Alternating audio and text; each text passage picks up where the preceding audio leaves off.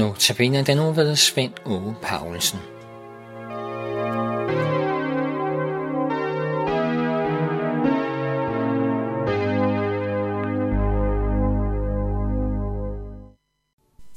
De hidtige andagter i denne uge har grundlag i de indledende kapitler i Efeserbrevet. Det er jo den mere, skal vi sige, tænksomme del af brevet, hvor Paulus overvejer og beskriver, hvilken vidunderlig gave vi har fået i og med Kristus.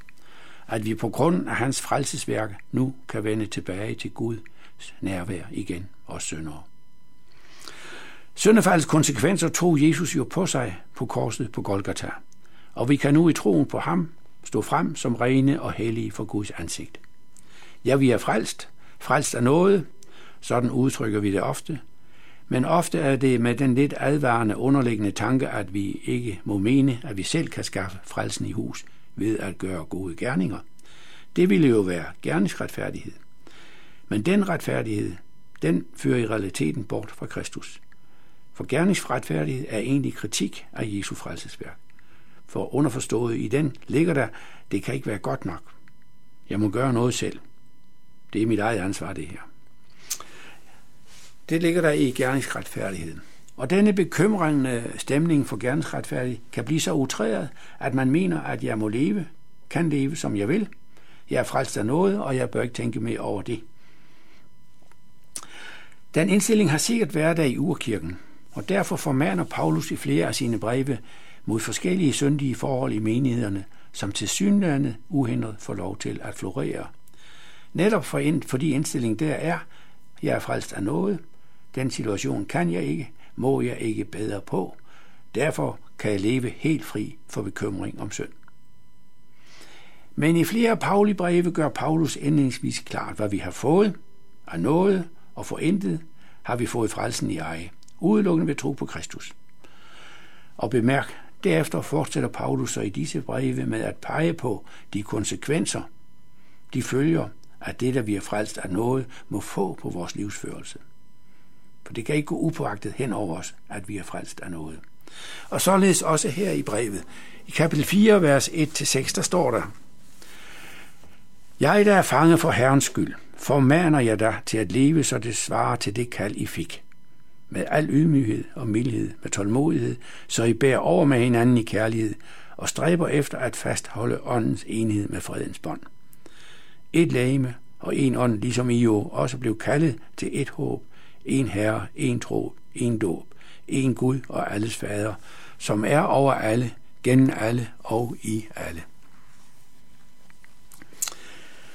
Den fængslede for Paulus formaner derfor her sine kristne brødre til at leve, så det svarer til det kald, de fik, da de blev kristne. Og det kald omfatter blandt andet tre dyder, som ydmyghed, sagtmodighed og langmodighed. Der er bare det ved disse dyder, at de ikke sådan ligger lige for det naturlige menneske. For der gælder det mere, at man skal markere sig, for at få de andre kan få øje på mig, så der kan komme til at stå respekt om min person. For så får jeg langt bedre mulighed for at klare mig i samfundet. Få et godt blandet arbejde, avancere, når der er mulighed for det. For det er det, der forventes i dagens værtslige samfund, når du sidder inde i en ansættelsessamtale så er der altså bestemt ikke ydmyghed og salmodighed, personalkonsulenten kigger efter. Tværtimod, hvis han afslører sådanne dyder, er du ude af billedet. Men i de hellige samfund er det disse dyder, der er grundpiller til fællesskabets bevarelse, for der er brug for dem alle tre til den opgave at bære over med hinanden. Det indebærer, at synd på ingen måde kan anerkendes som noget tilladeligt. Det vil verden mene, at synd skal, i hvert fald synd i det små, det er jo verdens forståelse af overbærenhed, og man må for alt i verden ikke være dømmesyg eller snæversyne. Nej, tolerance er her nøgleordet. Ja, ordets synd er i verden, er blandt de værstligt indstillede et lidt gammeldags begreb, for ikke at sige forældet. Det er mere relevant at kalde det et fejlskud eller et fejlgreb. Men efter en kristen indstilling må overbærenhed ikke være tolerance over for synden.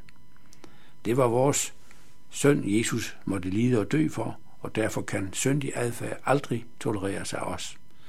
Og synd er fortsat dømt af Gud, fordi Gud er hellig, og synd ødelægger det, han elsker. Nej, en kristens overbærenhed retter sig ikke mod synden, men imod synderen. Ham, der har begået synden, for at hjælpe ham til at kende sig af, hvor alvorlig syndig adfærd er. Så han måske fremover kan indse, at synd kan vi ikke have med at gøre, hvis vi vil til himlen. For der lukkes synd aldrig ind. Så et kristens sindelag er at afsky synd og bæve for vor medfødte tendens til at begå den. Bevidst eller ubevidst. For vi lever stadig i syndefaldets mørke, og angsten for at begå synd vil give de fleste af os et savte mod, når man ved, hvor let det er at falde i synd. Så at leve det kaldværdigt, vi fik som kristne, fordrer ikke blot nogen ydmyghed og sagtmodighed, men al ydmyghed og al sagtmodighed. Vi skal i realiteten praktisere den kærlighed, Gud har vist os, jeg har lagt ind i vores hjerter, da vi kom til tro på Jesus. Den kærlighed har vi fået for at tjene andre med. Og så må vi håbe, at de andre også er villige til at bære over med os, når vores kærlighed ikke rækker til at tjene dem.